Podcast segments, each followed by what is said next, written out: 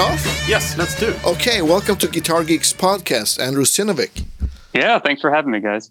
Yeah, super fun. We have to uh, do a shout out to our, our mutual friend Hal that connected us. He's Totally. Cause I- yeah. How do you know him? we did a TV show a couple of weeks ago, and and we were talking about my podcast with uh, with some with the band leader Matthias, and and and Hal's like, dude, you have to hook up with my friend. He's like the biggest guitar geek ever. you guys will hit it off immediately. That's funny. Yeah, and we will share your your website because uh, first of all, there's a you know probably twenty feet long list of uh, things you have done, but then as long list with gear. yeah, yeah, yeah. oh, cool. Yeah. So we need to share that one. Yeah, but you're based in LA, right? I am. Yeah. I've been here for about, let's see, I moved here in 2004. So yeah, Yeah. like 17 years. yeah, Yeah. Cool. So where were you before that? I grew up on the East Coast, kind of outside of DC, like in the suburbs. Yeah. Okay. And uh, I went to school down in Florida. So I was there for about six years Mhm. and then came here straight away. Yeah. So uh, when when did you pick up the guitar in the first case? Uh, when I was eight years old, and uh, I have two older brothers. So, like like many, I think professional musicians, being the youngest, you're sort of like Yeah. influenced um, yeah, yeah. by what you hear around the home. So they Yeah. were they were always like, you know, anything pop culture. They didn't really have a genre that they loved. You know, it was like it could be REM or, you know, Yeah. uh, Two Live Crew or uh, or Michael Jackson or whatever. You know, obviously classic rock and stuff like that. Yeah. Yeah.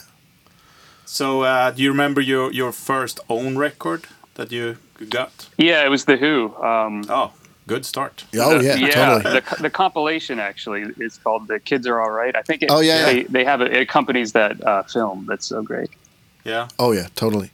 and it's so good. I was actually just taking a trip down memory lane um, and listening to a lot of that early Who stuff. Dude, the re- it's actually amazing. Even it's in mono, and it's like Yeah. it's just Yeah. so powerful sounding. It's so Yeah. Oh, great. yeah. Play loud. yeah, Oh, I guess so that's the trick, right? yeah. Imagine those high watts. And oh, oh, whatever. Well, I Oh, think yeah. yeah. Imagine everything days, he I don't Or played. know. maybe it wasn't you- high watts in the early days. No, he played. He, I think he played. For, I mean, he, he obviously played Marshall since he was the Yeah, one yeah. That, that ordered the first dual output Marshall, Right. uh, the 100 watt Marshall with two And the 8 output by transport, 12s. transformers because they only had like the 50 watt. Oh, yeah, okay, And, uh, yeah, that's true. Yeah, and then he, I think he went over f- to Fender or something like that, right? I think uh, some of the earlier stuff was like, you know, early like tweed fenders, which I'm not sure how he would have gotten them over there, but Mm. I don't know. Maybe I'm. If it, you, you're hearing it on Probably. the internet, so it must be Yeah, true. yeah. Yeah, exactly. Yeah, totally. exactly. So, what was your first guitar? Uh, it was an Epiphone SG actually, so uh, Yeah. Pete was actually a big influence. So, Yeah, I, and totally like get Angus that. Young, Yeah, I was like, Yeah. oh, look, both those guys play SGs, cool. yeah, Yeah. Um, and actually, that it's funny because that's such an odd guitar in a way. Like it's kind of un, unlike. It's not a Strat and it's not a Les Paul. It's like this weird. And that kind of either set me off on a on a good path or a bad path in terms of like I never really felt like, you know, like there's people that are like bury me with my Strat. You know, that's that's what I play. I've just never been that way really. So. Yeah. So, do you still play SG once in a while? Uh, I mean, you have, I a have long one, and list of actually, I used it yesterday quite a bit. It's killer. Um, Yeah. I don't still have that Epiphone, unfortunately. Yeah. But um, hey, since this is a Guitar Geek podcast, this is Yeah. awesome because I can get super geeky. Like Yes. two years ago, I was like, man, I need an SG. So I did. Uh, I did a certified Guitar Geek thing. I, I uh, went online and I found three that were all about the same weight and Mhm. like basic specs. And I, I got like two from Sweetwater, which I love that place, and one from I think it's called Dave's Guitar Shop in Wisconsin. And I sort of told, I, I called everybody and said, hey, I'm going to do like a shootout. You know, I'll put it like Yeah. on my credit card or Yeah. whatever. And then the two that lose are going back. Are you okay with that? And they were cool. And Yeah. um, and sh- man, it's crazy. They all do sound different. And there was one that was like, cle- oh yeah, clearly this this one just records a lot better than the other ah, two. cool. Yeah. So, So were they all was- the same year, or Well, no, they're. I mean, they're slightly different specs, but like actually, I think I did end up going with. It's not a custom shop, but it's because it wasn't crazy expensive, but it, it wasn't like the, you know, I forget what it's like a specific year reissue thing. Yeah, okay, yeah. okay, yeah. So, uh, uh, do you prefer um, with uh, humbuckers or uh, P90s? Uh, I'm kind of a humbucker guy through Yeah. and through. I have, I had a guitar with P90s. You know what? I actually no. Those were those were noiseless P90s, so it's Okay. not quite the same. Yeah. And then I, I still have a guitar with P100s, Yeah, and it's okay, but I don't think it does that like quote unquote thing that yeah, people who are in the P90s rave about. The No. problem is most of the time I need something that's going to be quiet, Yeah. and P90s and usually the not- computer screen is they're not friends at all. Yeah, exactly. So Yeah. I just you all you know it's I always try and like like well how can I be different and what c- let's you know it would be crazy what if I use this like old thing through that thing and then if it's noisy you just end up like oh I know this these pickups are not noisy so I'll just use yeah, yeah, this. Yeah, Yeah, yeah. yeah. But uh, so the school you went to in Florida was that a music school or? Yeah, it was. And actually, I listened to one of your other interviews with uh, RJ. Oh yeah, from yeah. That's what I was thinking. So we is- were there. He was a little bit uh, ahead of me in school. I think he was a senior when I was a freshman. Okay. Oh, but cool. uh, we were there at the same time, and uh, same program and everything. Yeah, he, Yeah, he yeah, was he was awesome. He was so uh, friendly to me when I was down there. oh, So super was friendly yeah. guy. Super nice guy. So, Yeah, uh, so when, when you went to that school, what kind of influences did you have at the time? Was it still P, uh, the Who and Pete, or Um, I think by that point I was pretty. That was like the height of my uh, my jazz uh, jazz Nazi Okay. phase. Yeah. you know, unfortunately, but uh, you know, I, I think one of the things that drew me to that program was that it was. I think they called it like quote unquote studio music and jazz or something like that. Yeah, yeah, yeah. Um, and just looking at the list of alums who had gone there kind of uh, drew me to that. You know, like people that were doing stuff. I mean, obviously Pat Metheny and Jaco, and guys like of that, course, yeah. but also like people in the Letterman band or Mhm. you know a lot of like session dudes out here. Um, and then my hero is Steve Morse, and um, I told this story somewhere else, but literally like the the week I was like, okay, it's crunch time. I have to decide what I'm going to do next year. Uh, Steve Morse came and did a clinic at this really great mom and pop store uh, in Baltimore called Bill's Music, and it's still there. Mhm. And so Oh, I had cool. a chance to ask him about the University of Miami, and he he basically he was like, "Man, the guitar teacher down there is like a total encyclopedia of the guitar." And so I, it was like, okay, well, when Steve Morse says that, it's kind Yeah. of like a no-brainer. Yeah. Yeah, so did, did you did you like send a tape or did you go there and do like an audition or That it was my first choice, like kind of from the beginning. So I actually Yeah. did. I think I sent like a preliminary thing that, and then I went and auditioned. Yeah. So yeah, you remember It what was- tune you played? I it, probably some terrible jazz standard. I'm sure Yeah, yeah. because that was really All the things you the- are, maybe. Yeah, I mean the like guy that, down there is like, you know, anybody that went there, he's very notorious for just like being completely terrifying. Um, but we got along great. A lot of he he rubbed a lot of people the wrong way because uh, I, it was actually great. There was kind of a yin and yang thing. Like the head dude was very very like strict and stern and like really drew a line between I'm the teacher, you're the student. It was almost like drill start, sergeant, like we're Okay, going to like break you down military and build like, you back yeah. up again. And then there was a guy under him who was kind of the opposite, like more of like big brother, uh, more informal kind of thing. So it, it was good actually. So how, how many years were that school, that program? Uh, I was in Miami for six years actually. Um, okay, at the same school.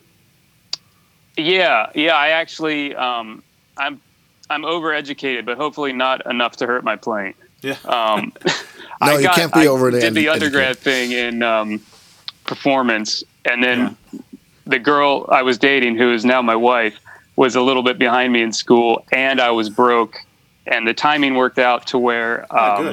Perfect. I actually got a free master's, and I, I was like a TA, so they give you like a stipend, and I taught Oh, guitar, but then learned, uh, took some composition courses Oh, Yeah. um, cool. and production stuff. And then, So- so, for yeah. that two years, I I basically decided I want to move to LA. I'm broke. I bet you know. So I played in like wedding bands and taught Mm. and did all that kind of stuff and like you know just ate uh, peanut butter and jelly every day and then Could be and put everything else in the piggy bank. yeah. So so LA was like the the end end goal.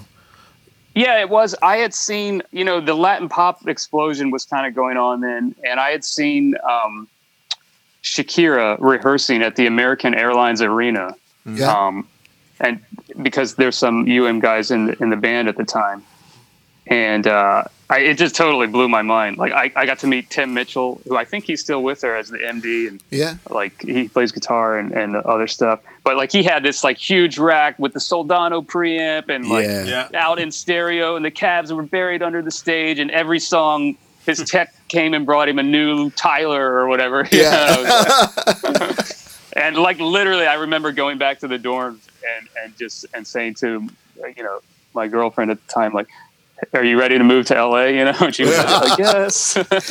I guess. So, so when you moved to LA, did, did you have any gigs, uh, you know, booked already, or I had did- nothing. You went Um, blank, right? Or Totally. I mean, luckily I had saved up, you know, like I said, not a ton, but a little bit to where I didn't like go work at Starbucks. Because um, one of the things I always tried to do was like stay in contact with people who had, you know, come before me. And those guys had all moved to New York, but the story was always the same. Like, that's great. There's so much music, but I'm broke and I can't. So I had to get this day job, and I'm too tired to practice and go out. Yeah. So uh, now Classic. I'm kind of just here, not doing music Yeah. music. So I just sort of had like, okay, I can't let that happen to me.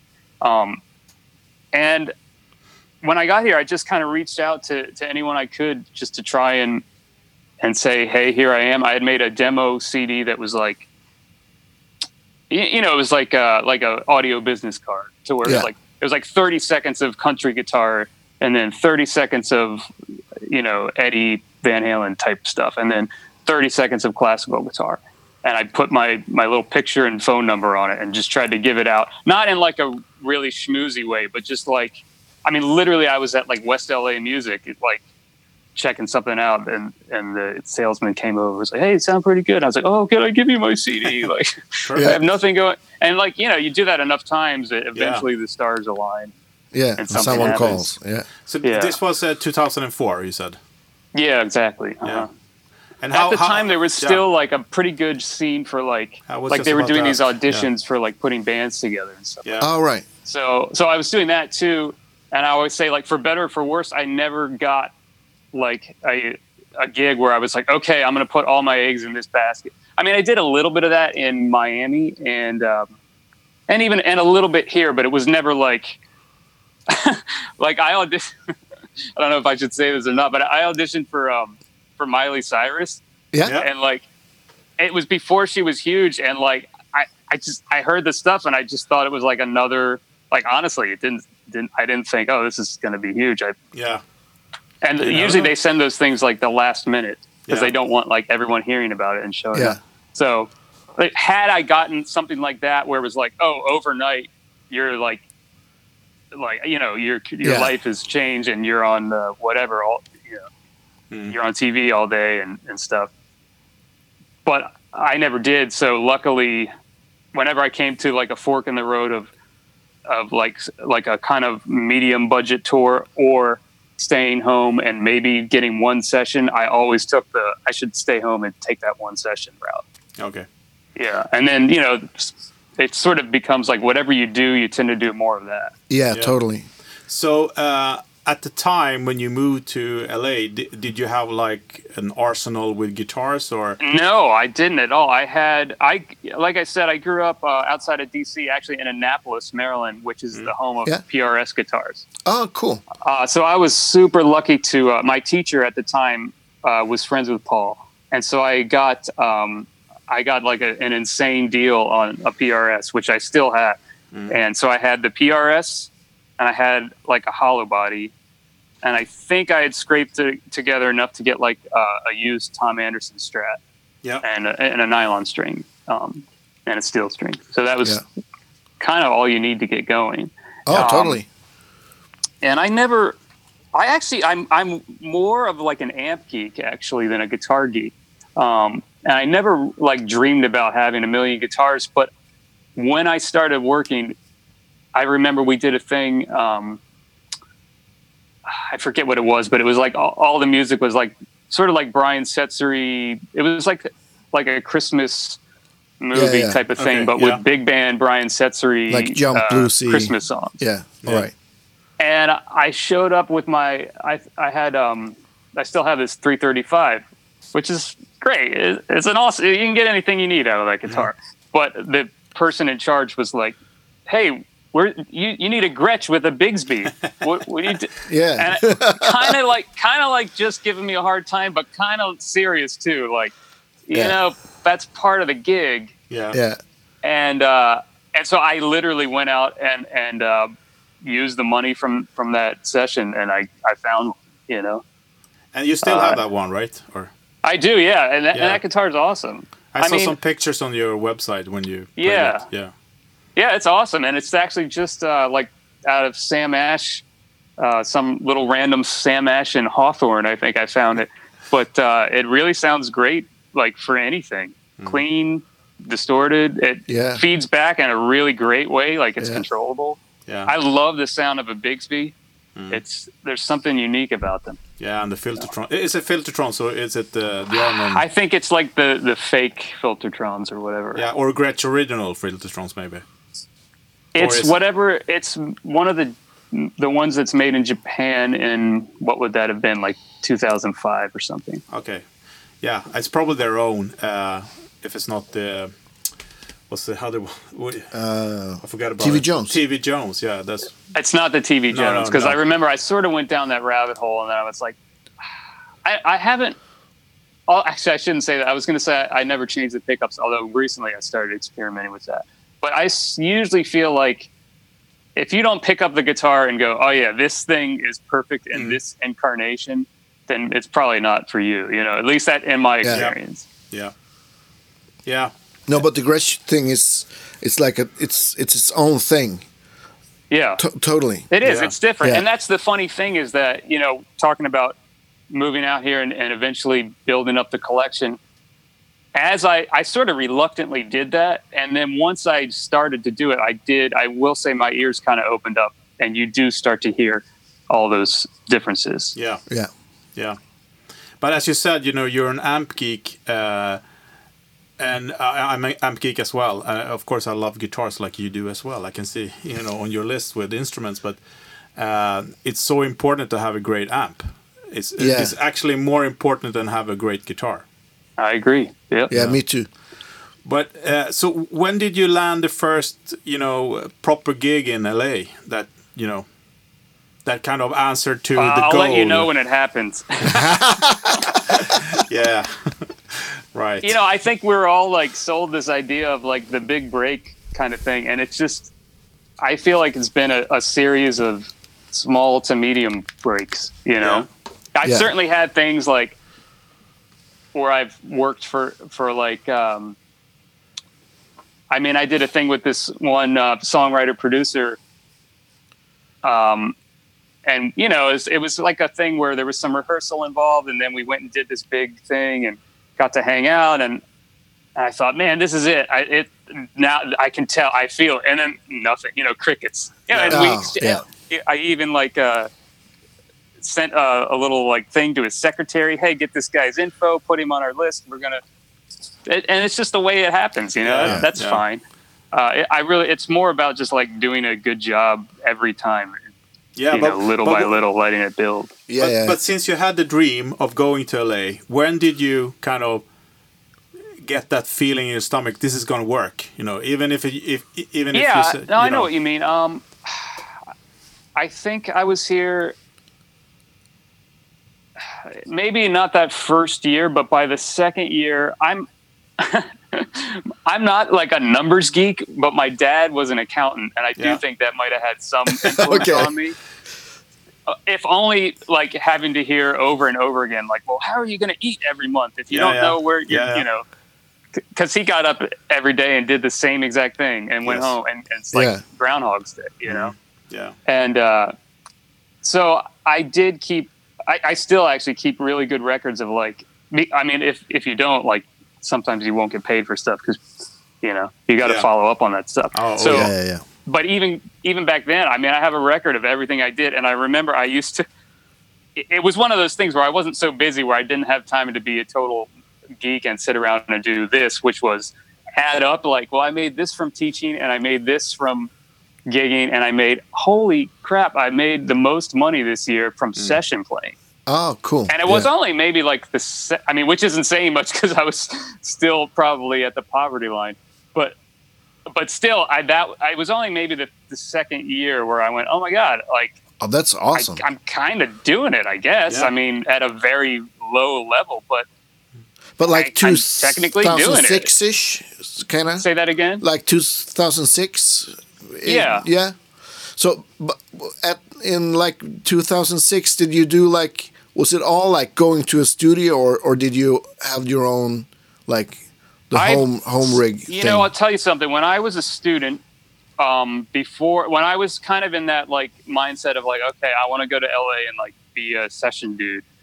Um, there was a guitar player down in Miami named Dan Warner who was like, he, he's like the king of guitar. He unfortunately passed away real suddenly um, two years ago now, and um, but he he really was just so helpful, and uh, you know I became aware of him, so of course I kept hitting him up and like trying to learn everything I could. And he, he was just the nicest guy. And he finally said to me, he's like, look, dude, if you want to do this, like take that, that little stash of money that you were saving up for that fancy guitar and buy a little Pro Tools rig. yeah. I mean, this is before you could like record on your iPhone or whatever. There was Yeah. no iPhone at the time. Yeah. So I literally I bought a Dell computer, which is hilarious because it's like, you know, those things. I don't know how it even ran Pro Tools, but like it was the cheapest computer I, I could find that had those specs, and uh, and I got an 002 rack, yeah. Yeah. and and he goes, buy that, learn Pro Tools, get an SM57, play, to, dial your amp to where it sounds good in the room, put that mic on there, and it's probably going to sound terrible, and then move it like a little bit, like closer, farther away, you know, side to side, up and down until you find the sweet spot, and make note of that. And then, like, learn where. Why does it sound different if I go to the cone versus, you know, yeah, yeah, Yeah. and he was so right. I, so that's exactly What what, I epic did. That would have been, yeah. That would have been like in 2002. So ever Yeah. since then, I've had like a, a speaker cabinet in the closet with an SM57, uh, you know, Yeah. some version of that. Yeah. yeah. But Yeah, you did so you did a lot what- of t- teaching as well, or at the same time. Down in Miami, I did, Okay. and then a little bit when I moved out here. But eventually, it just, I mean, luckily, again, it was kind of that thing where if I ever had to be in two places at once, I would always choose the the place Yeah. that was like recording. You know, Yeah. so eventually the teaching stuff kind of Yeah. fell by the wayside. So- but when so- I first moved here, I, I still I had a um, a Bogner 112 cab, which I still have with the Oh, uh, cool. vintage Oh, 30 they're great. Yeah. Yeah, they record awesome. You put a 57 in there and throw blankets over, it, and it still sounds good. You know. Yeah. And at that time, what, what was the favorite amp at that time? Uh, by at that time, I had met um, this guy Randall Aiken at a NAMM show, Yep. And Yeah. he had an amp called the Saber, which is it's like a channel switching. The clean the the clean channel is super clean, and then the dirty channel is like Hmm. you know modded Marshall Soldano territory. Yeah. Really It's A- versatile. Aiken So I would use right? that. Aiken Say amps, that again? Right? It's Aiken amps, right? Yeah. Yeah, A Yeah. uh, A I K E N. yeah. Yeah, yeah. Those are great. Yeah. So Mm-hmm. so when so I, I'm guessing like now most of the recording you do is from home with the COVID and if, of course, but Yeah, yeah. but when when did it like tilt over to being more from like from your own studio than going places? You remember? Yeah, I in the beginning it actually was more from from my little apartment because Yeah. I had I had gotten just a like not even a foot in the door, but let's say a pinky toe in the door of the Latin recording in Miami. Yeah. So that Ah. even when I moved here, I was still able to like like I still did like a Marc Anthony record and a Thalia record, Oh, yeah, yeah, Chayanne, record, which was like I mean, so that's another way I was like paying the bills, kind of, you know. And it, and at first I was frustrated, like, oh man, I moved out to LA and I'm like still doing this work from Miami. And I remember a friend was like, no, you got to look at it like yeah, you moved here and you're still doing that. Like it's best Yeah. of both worlds, kind of. So, so for all that kind of stuff, I would be using the Aiken through the uh, Bogner 112.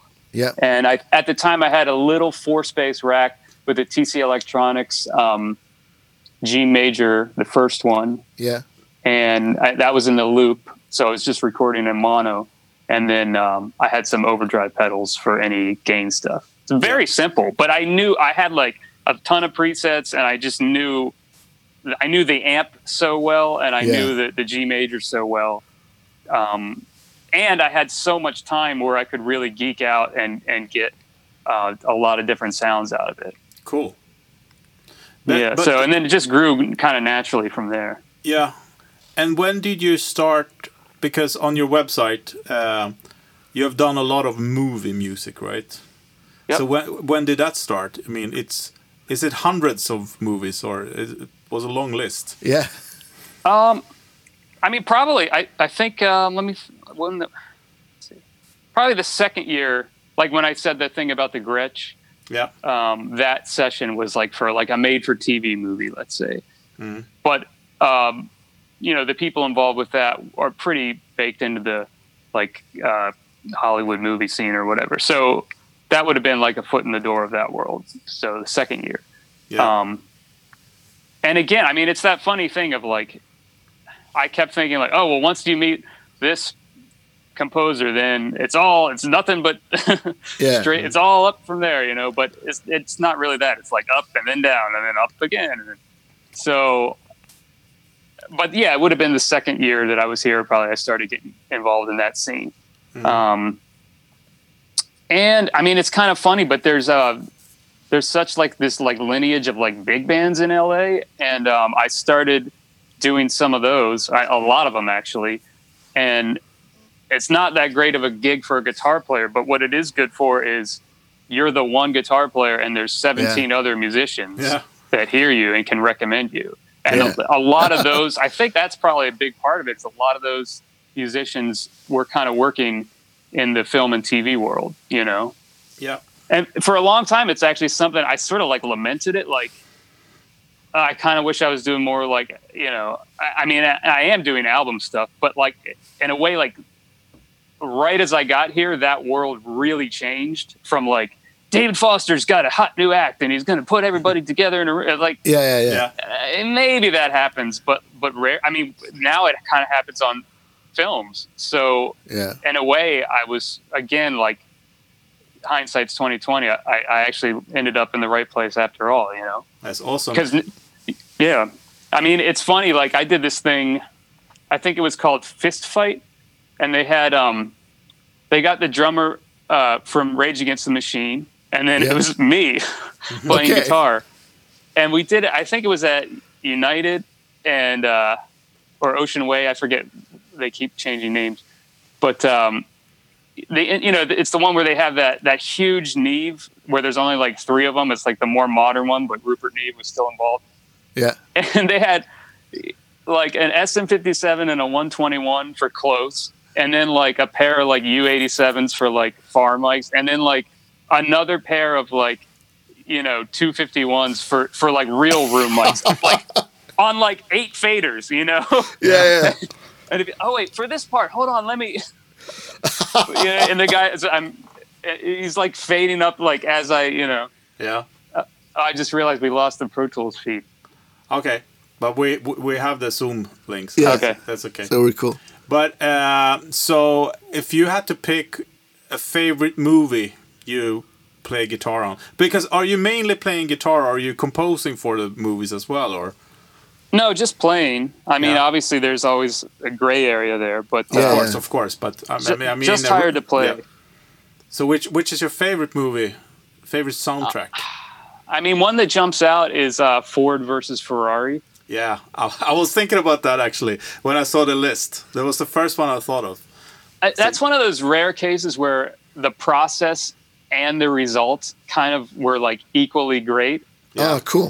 Because a lot of times, well, like that that movie I was just mentioning, where you're like there and the guitar is so it's like deafening and it's like Yeah, the yeah. loudest thing, and, but then you go and you you hear it in the theater and you're like, I think that's me, you know.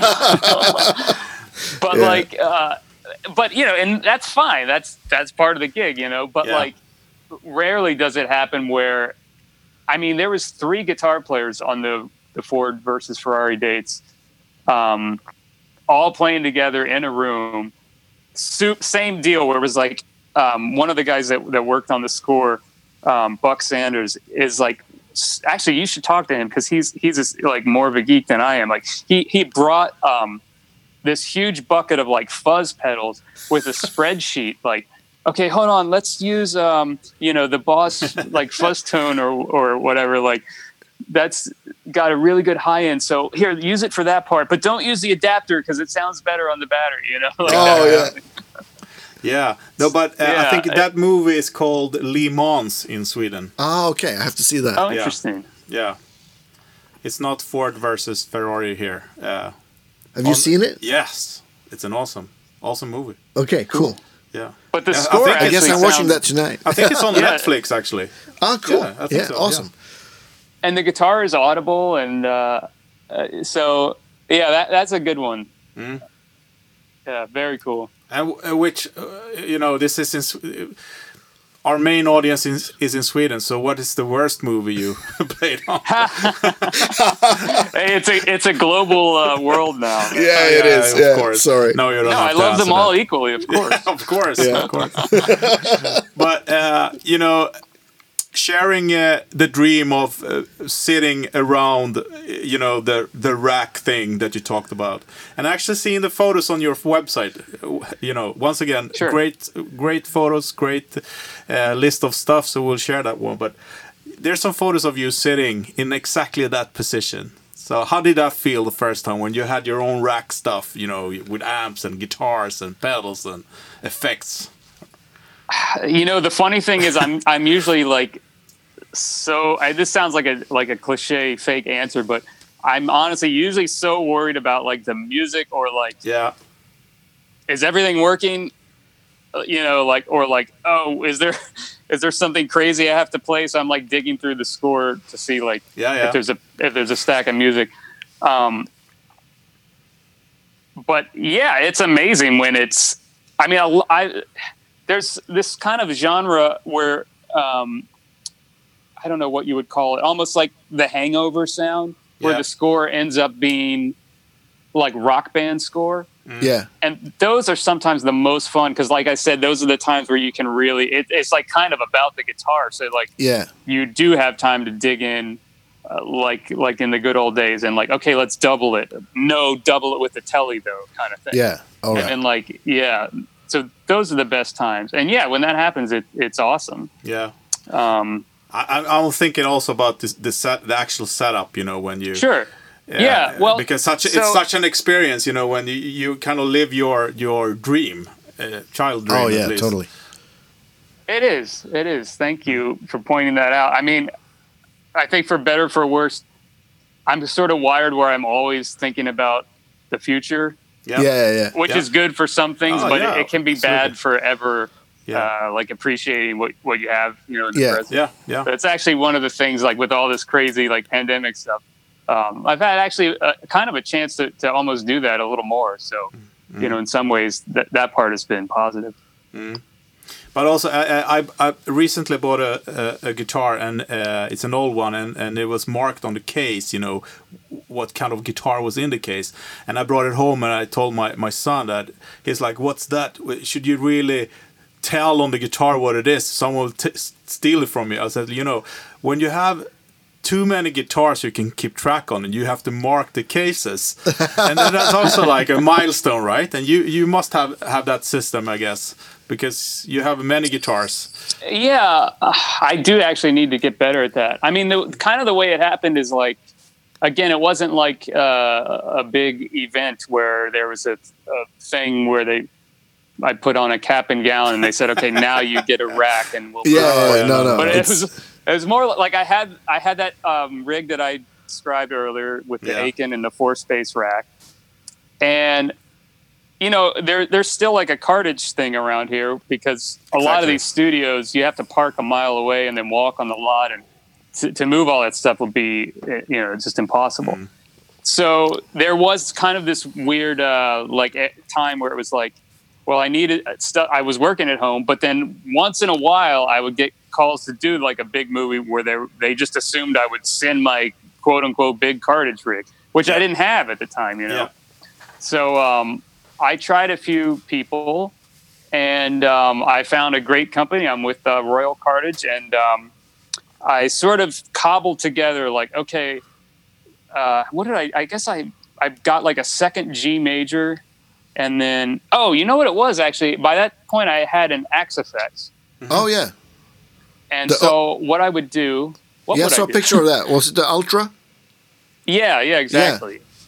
So what I ended up doing was um, at home I would run that post mic preamp before the interface. Oh, cool for effects. So like I would use the amp and gain pe- and like overdrive pedals on the front end, and then go to the Bogner and mic it up, send it to the mic preamp. It comes out of the mic preamp, and then it would go into the Axe-Fx, and I would use that only for like delays and reverbs and stuff like that. yeah, Then I would go into the converter.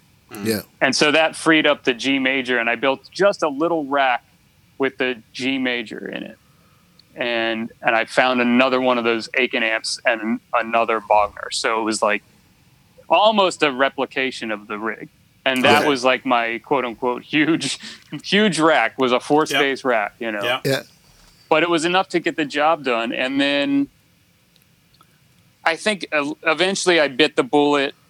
A lot of times I would show up and I'd be subbing for somebody else on those movies. And kind of the thing that's, you know, I think unofficially become the standard is like two small cabinets in stereo. Yeah. So I'd always show up and they, they'd have like two SM57s. Yeah. Um, so eventually I was, and I actually tried at one point to do that same thing where you, you mic your cabinet and send it to a mic preamp and into the effects and then out to the board. Like at the time, Michael Thompson was doing that. And Yeah, I yeah, yeah. Mike Landau. Landau. Yeah, Yeah. And it's one of those things where like it sounded cool on the forums and and it literally did sound great at home when you get it working right.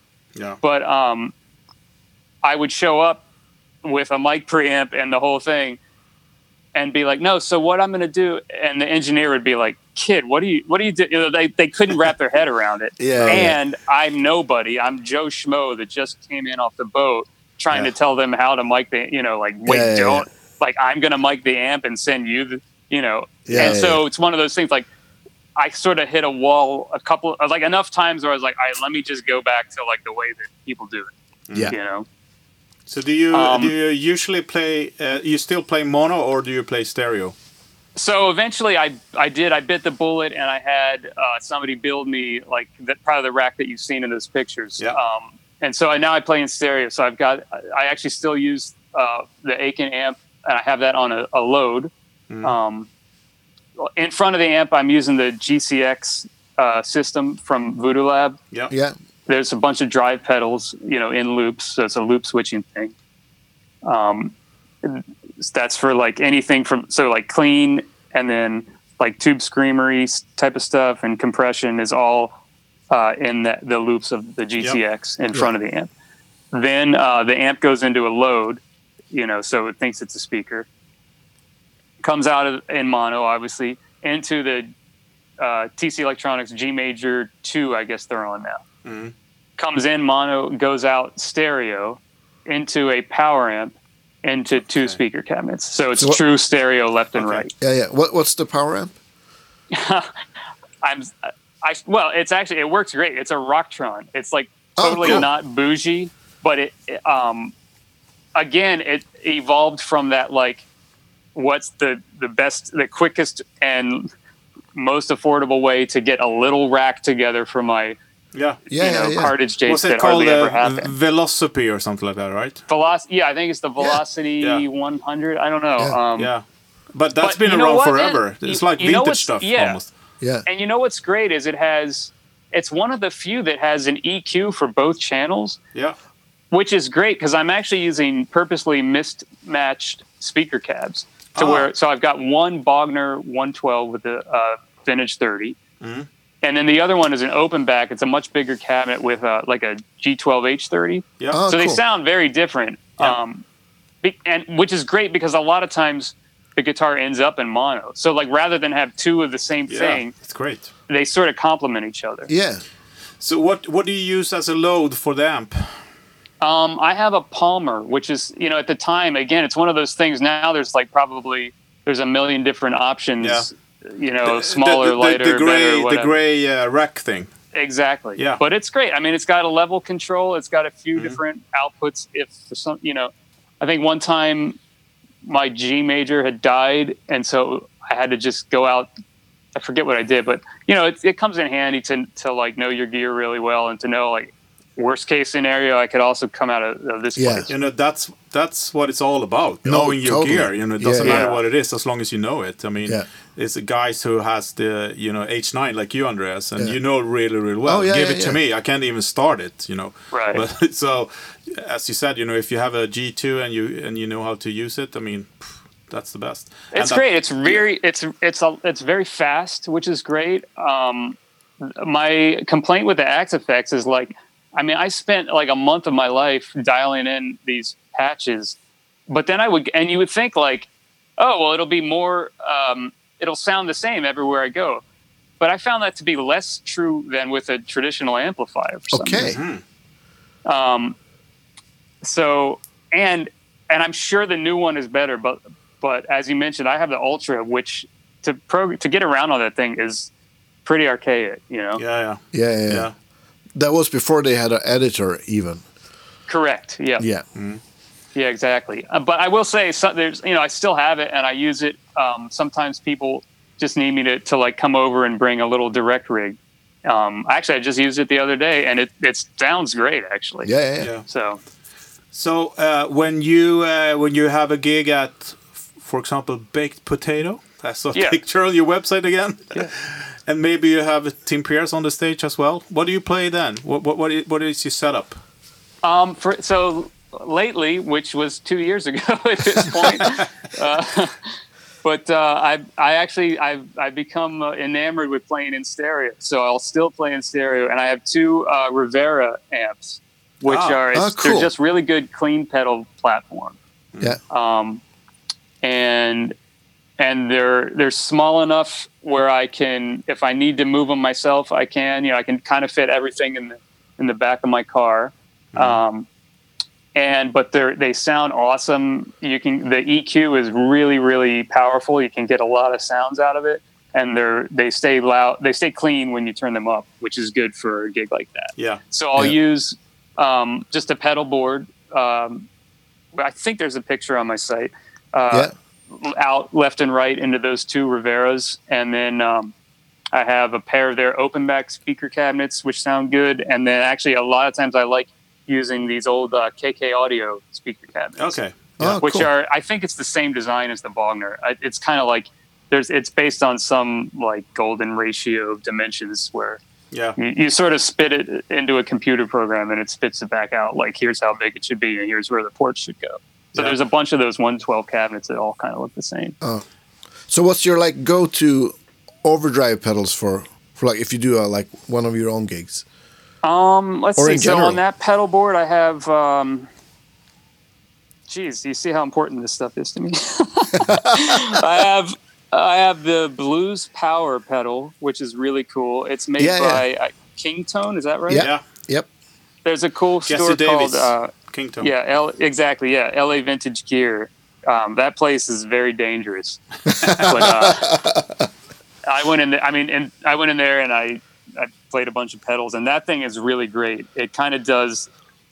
It takes whatever clean sound you have and just makes it sound a little bit more, you know, broken up or a little bit more gain, a little bit more compression. yeah, So that's like the first level. Then I have uh, a Zvex box, du- oh, double rock. So it's Ah, two so- box of rocks Oh, cool. uh, that feed into each other. yeah, Oh, cool. And That's- that's, really cool too because it's got, you know, you can sort of do two levels of gain on that. Um, and then for high gain, I'm using the MXR EVH pedal. Is that Yeah, right? The Yeah, 15? 51, 51. that's great. Uh, Yeah. That thing sounds amazing too, and it's got a built-in um, noise gate, which Yeah. works Yeah. really well. Uh, sometimes it can get a little fizzy, so what I'll do is I'll I'll actually run that into the blues power pedal, Yeah. and Yeah. it's sort of just you know you end up cranking the treble a lot more than you normally would, but because it's going into that blues power Yeah. pedal, it, it comes out sounding not so harsh Yeah. um, and that's kind of the the basic uh, food groups there for uh, for gain on that pedal board. And I, I should say too, I have the Voodoo Lab.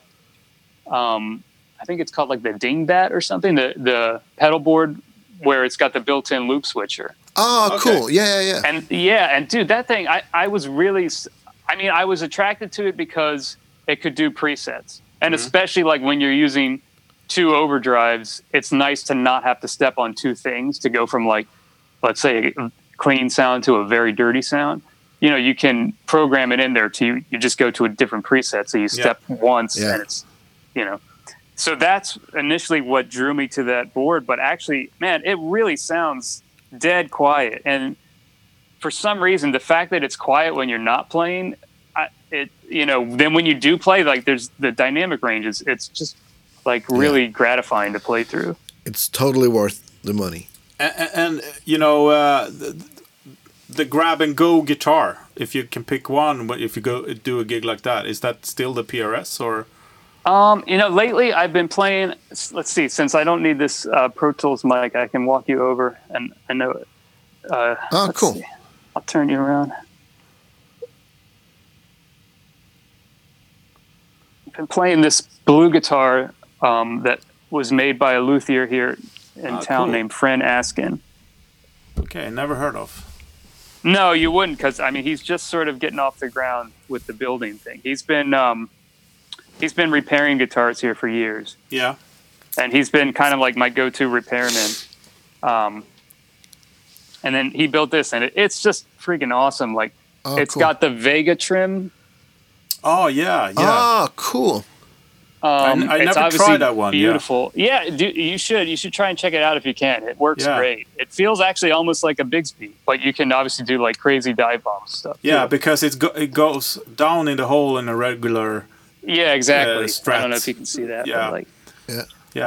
um, and it's lightweight. Uh, and then so is it the Fishman my- pickups on it or? Yeah, exactly. I was going to say Yeah. I broke my own rule and I, I did swap out the pickups. And so now I'm using the Fishman Classics, which are awesome. They're so awesome. Um, Yeah.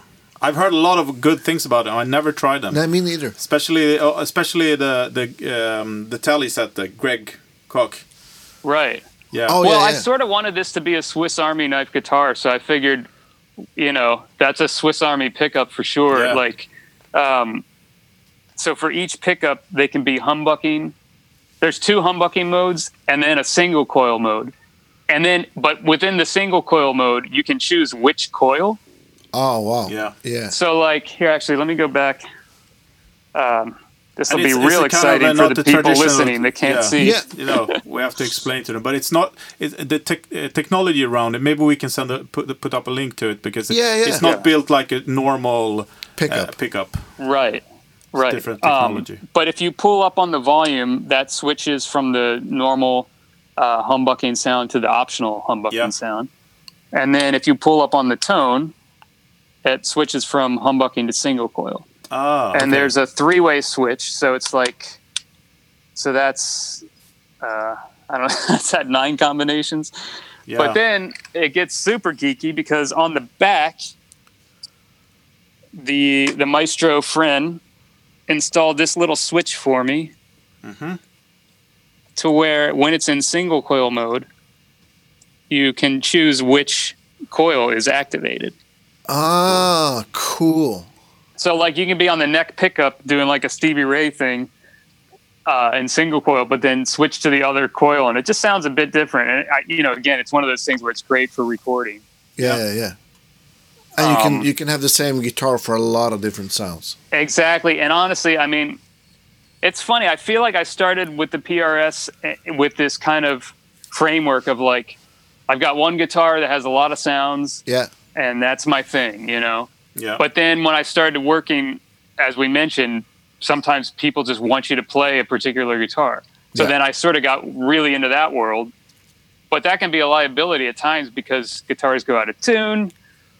You know, you got to pick them up and put them down. And then since they were sitting on the stand, now the other, you know, the thing that you weren't playing is now out of tune or, or whatever. And there's a lot And of strings sometimes you just need to like go as fast as possible. So it's great to just play one guitar. Yeah. The other thing that happens, which I uh, actually yesterday was really kicking my ass, was like every time you switch guitars, if the scale length is different, there's like this little brief period of, of like kind of recalibrating. yeah, the know? bending and vibrato. Yeah, yeah, yeah. Yeah, that and just like you go to play like an A chord and you're one fret off or whatever. yeah, yeah. it's just like and it's it's one thing like all that stuff is fun and all but like it's another thing if you're like supposed to be sitting in that chair cranking stuff out for somebody that, that's like paying you to go as fast as possible Oh yeah. so yeah. so there is a benefit of that and i there's something also that's kind of just satisfying about like this is my instrument you know yeah, totally. that's kind of been my go-to for about the last about year or so yeah. So- but- yeah. so- sorry. I- I'm I'm really interested in your like uh, recording rig for Sure. recording uh, electric guitar. What's your like main setup and, and signal path? Um, I'll just take you over here as we talk. I've got um, a bunch of pedals on the floor, which are they kind of swap out daily, and then Yeah. some of them need to be like I have a wah pedal and a whammy, so those kind of need to be on the floor. Um, so there's usually like a fuzz that, that I go into first. Because the fuzz has to be first in line, as we all know from Yeah, reading of the course.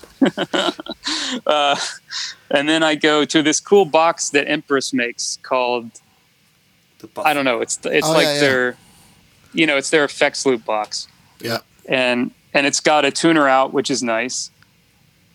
Um. Okay, and then I go. I just got this pedal by Sound Brute. Am I saying that right? Which is like a Varitone thing in a pedal. Ah, cool. It's a lot of fun. Mhm. Uh, I've got an Analog Man Prince Prince of of Tone. Tone, which Yeah. is great fun. Yeah. The uh, Jangle Box compressor Yeah, uh, which I don't use that often, but um, when I do, it's I prefer the Jangle box, yeah, like uh, like the the commercial. Um, Yeah, yeah, it yeah. really sounds awesome, especially. I mean, it really is that thing with the Rickenbacker. You um, you turn that pedal on, and it's like instant Beatles. It's amazing.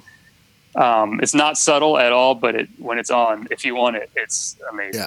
Um, then I have somebody gave me uh, actually my, my friend Pablo Padilla. You should talk to him too Oh he, yeah. he gave me this Klon clone, and it's awesome. Uh, Mm-hmm. it has not left since he gave it to me. It's uh, just just killer.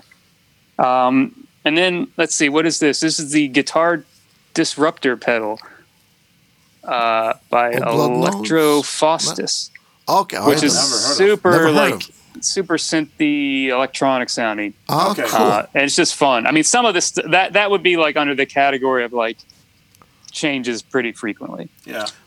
is that Uh, like for? is sorry, say is that the last one? Is that for like ambient stuff or? No, no, no. It's like a fuzzy, crazy fuzz, Ah, okay, cool, like cool. digital fuzz almost sound. Oh. like a bit crusher thingy almost. A little bit, and then which brings us to the next pedal. Ah, is a bit the crusher. red panda. yeah, Yeah, that thing is surprisingly useful. Um, like I'm always looking for for like, especially when you're doing a lot of layering. It's Yeah. nice to have ways to get like distortion without necessarily like a traditional distortion sound. Yeah, I mean, nowadays everything like you hear all these distorted synth sounds and stuff like that. So it's almost like the expectation of what a guitar should sound like can can be, you know, it's not Eric Clapton Beano sound anymore. You, No. you sort of have to be like competing with these insane like soft synth Yeah. at times. true. Uh, and then uh, the last thing is another Empress pedal. Their parametric EQ. Yeah, that's useful. yeah, dude this thing is amazing like i mean yesterday i was using it and i find a lot of times i'm cranking uh, high end and cutting bass and then boosting the hell out of the level um, and it's really like into an overdriven amp sounds amazing Yeah. And I saw the Chandler, the uh, stereo Oh, yeah. tube delay, and uh, saw the Roland Yeah. Space Echo as well. yeah, yeah so the chandler um, Uh, That's an amazing delay.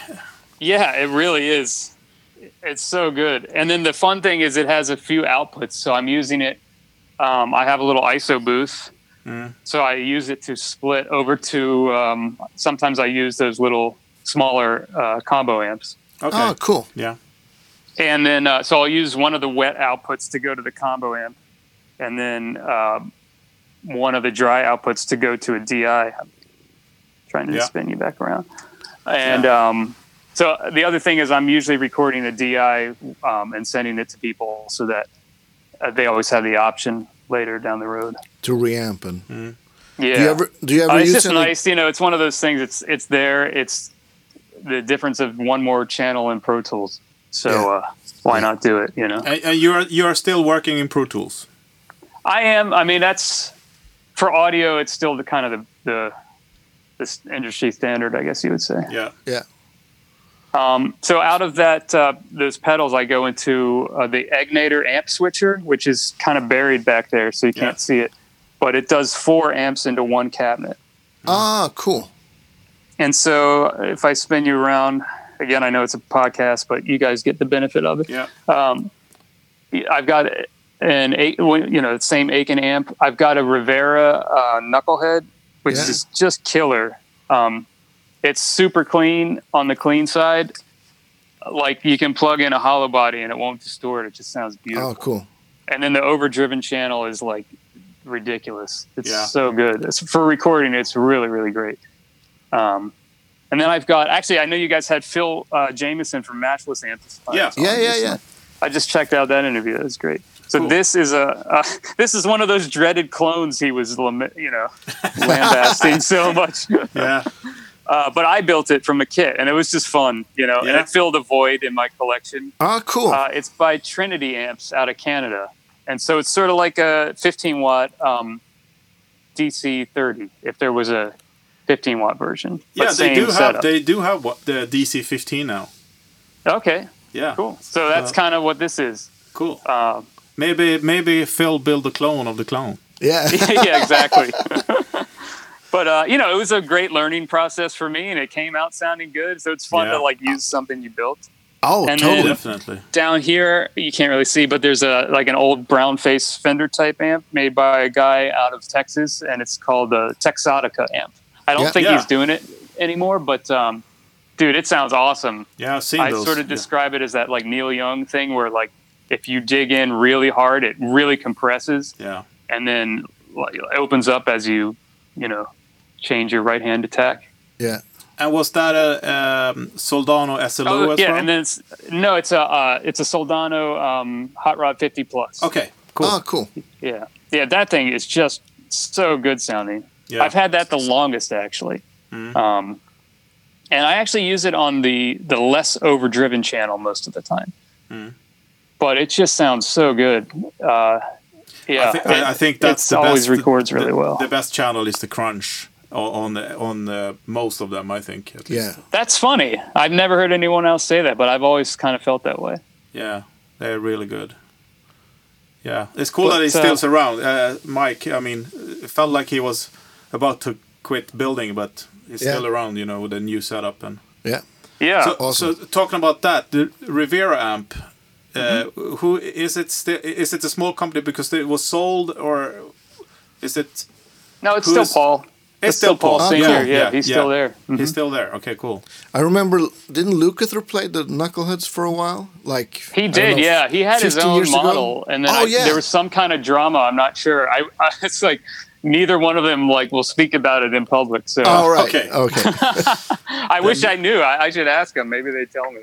Yeah. I'm sure there's a story in there. Probably. So, uh, 2021. You have any plans? What's what's going to happen this year? You know? Besides getting out of my sweatpants, Yeah, exactly.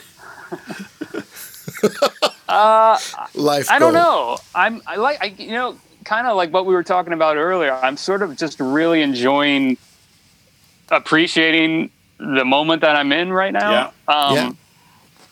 I do, I want to make another record at some point, but Yeah. uh, the reality of doing that right now with masks and everything, like I don't want to put anybody in in uh, an uncomfortable position, Yeah. and Yeah. it's not really that much fun to to do. Mm-hmm. You know, like it's one thing if if I need to go in somewhere and like just sort of sit there and do what somebody tells me, no problem. Yeah. But if like I have to kind of drive the boat, like it's seems like less appealing right now. yeah, yeah. Yeah. Um, but I've been still writing a lot, and um, Cool. definitely when I can, I, I'm definitely going to do another record. Yeah. And um, yeah, I, I don't know, just to get a little bit better every day. I, I feel like people always make New Year's resolutions, and then you're like, it's kind of Yeah, like an I- I think there's- arbitrary thing. Like, just get a little bit better. Don't make Yeah, it, you yeah, know. Yeah, there are probably less New Year's resolutions this year. Uh, Probably, yeah, yeah. uh, As you said, you know, we just have to cope with it to see where we end up. But it's uh, you can see the light in the tunnel at least. Yeah. I guess. I think so. It Yeah. feels that way. I Yeah. mean, certainly after uh, January 19th, it felt that way. yeah. Yeah, yeah. Good. Oh, hell yeah. But uh, we usually ask our guests if they have like Spotify list or something with stuff they've done, and you you've been doing You have so a massive much. one. yeah. So if if you happen to have like collected your your stuff, I in- do, yeah. there is one on his homepage. Yeah. Good. Sorry. It's- yeah. yeah. So we'll share I that was one. playing it when you arrived, Yeah. actually. Thank you. Yeah, it was. Cool. It's it's epic. And I, That's I, the I- thing where he was like, "What? What is this crap? Turn this off." No, I, I, I, I think I just finished to listening to.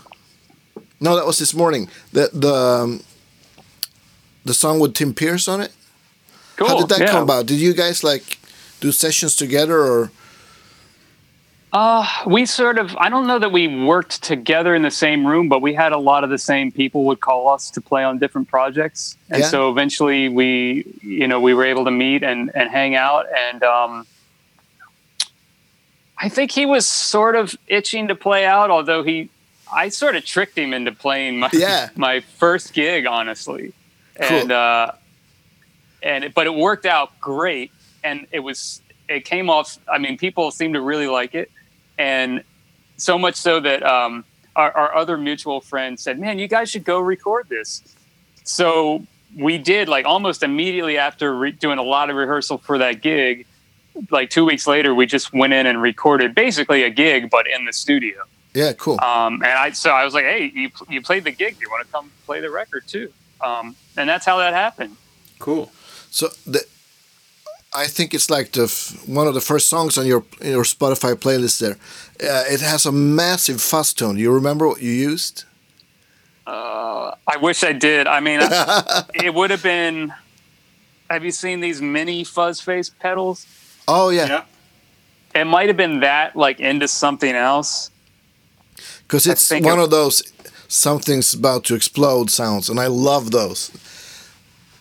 Yeah, as do I. Thank you. Um, you know, the other maybe I don't know if it's a secret, but the other thing is I was using that Les Paul, and I have it wired to where it's volume, volume, tone, which works like a traditional tone, but then the other tone works as a bass cut. Oh, Oh, yeah, yeah, yeah. yeah. and it, espe- I mean, dude, especially for fuzz sounds, um, if you just crack back that bass cut knob a little Yeah, it bit, cleans up a really takes Yeah. you out of like disgusting territory into like almost disgusting. Yeah, territory. yeah. Yeah, yeah. So it, it works good for those buzz tones you were describing. Awesome. Cool.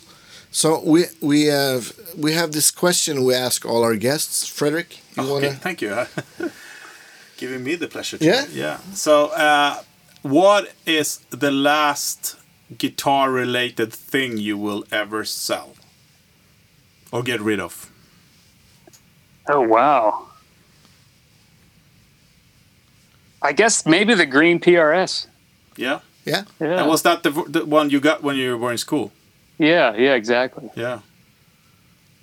Sounds like a good choice. Yeah, totally. It's just, I mean, dude, I've never had that guitar set up. I got it in 98, I think. Mm-hmm. Or no, 95. Yeah, yeah, 95.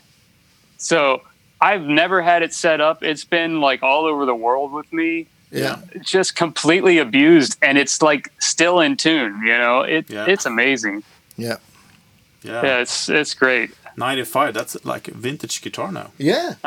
Crazy. Yeah, It it's is. called, I call it the green machine. Yeah. Cool. So uh, I, I I have one more gear question. It's since I guess you're a, a bit of a gear nut as well. What's do you have your eyes set on it, anything you want to buy right now? Uh, let's see. When is this coming out? Well, I have to, no one's going to snipe it off a reverb first. I, I'm a I'm a child of the '90s, so like those Demeter amps, the TGA Oh, three. yes. Oh, yeah, yeah. You know, Stone Temple Pilots. Yes. Uh, yes. Who else? I, that's when I first became aware of them. Didn't and, uh, Bonnie that's Raitt always- play on it? yes, well? you Yeah. did. Yes. It's always been in the back of my mind, and I actually one like an old one from that era just came Yeah. up. Yeah. here's the thing though it's it's a weird thing like you've seen i'm almost out of room here so Yeah. like there's as along with the excitement of like new amplifier comes the reality of like well where does it go which amp am i going to not plug into to Ah, use yeah, that one see, you can put it on top of your homemade. Yeah, yeah, yeah. You, Problem yeah, you solved. have a, you, know, you have a high ceiling. It's fine. You can put a Yeah, shelf right. up there. Yeah, good thing there's no earthquakes here ever yeah, yeah. yeah. no, but that, that's a great app, and and I actually uh, one showed up in uh, in Stockholm at uh, Disco to Eleven. Yeah, it which did. is a I local remember. Store. Yeah.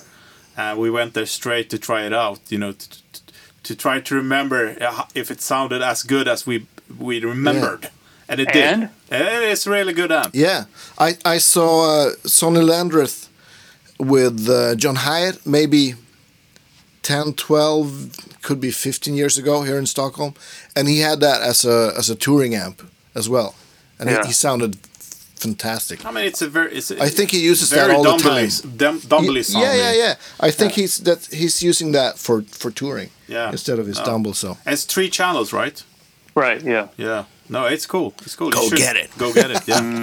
maybe i will yeah, Ah, you're asking the wrong guys here. yeah, yeah. exactly. You guys are we will put gasoline on the fire.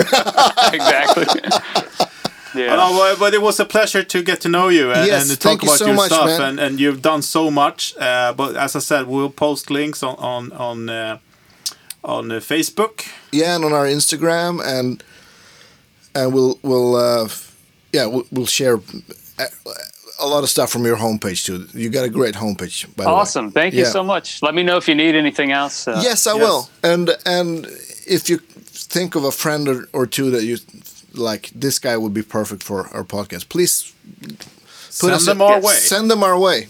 Be happy to. Yeah. Super. Have a nice right. day. In Yeah. uh, seems like it's sunny outside, right? It is. Finally, yeah, it was rainy last week. But Yeah, back we to have a sunny half again. half meter snow here today. Yeah, it's like pouring down. it's bright at least. Yeah. Yeah. Yeah. Cool. So have a good one. Yeah. Thank you, You so much, too. man. Thank you so Thank much. you. Take care. Cheers. Bye. Bye.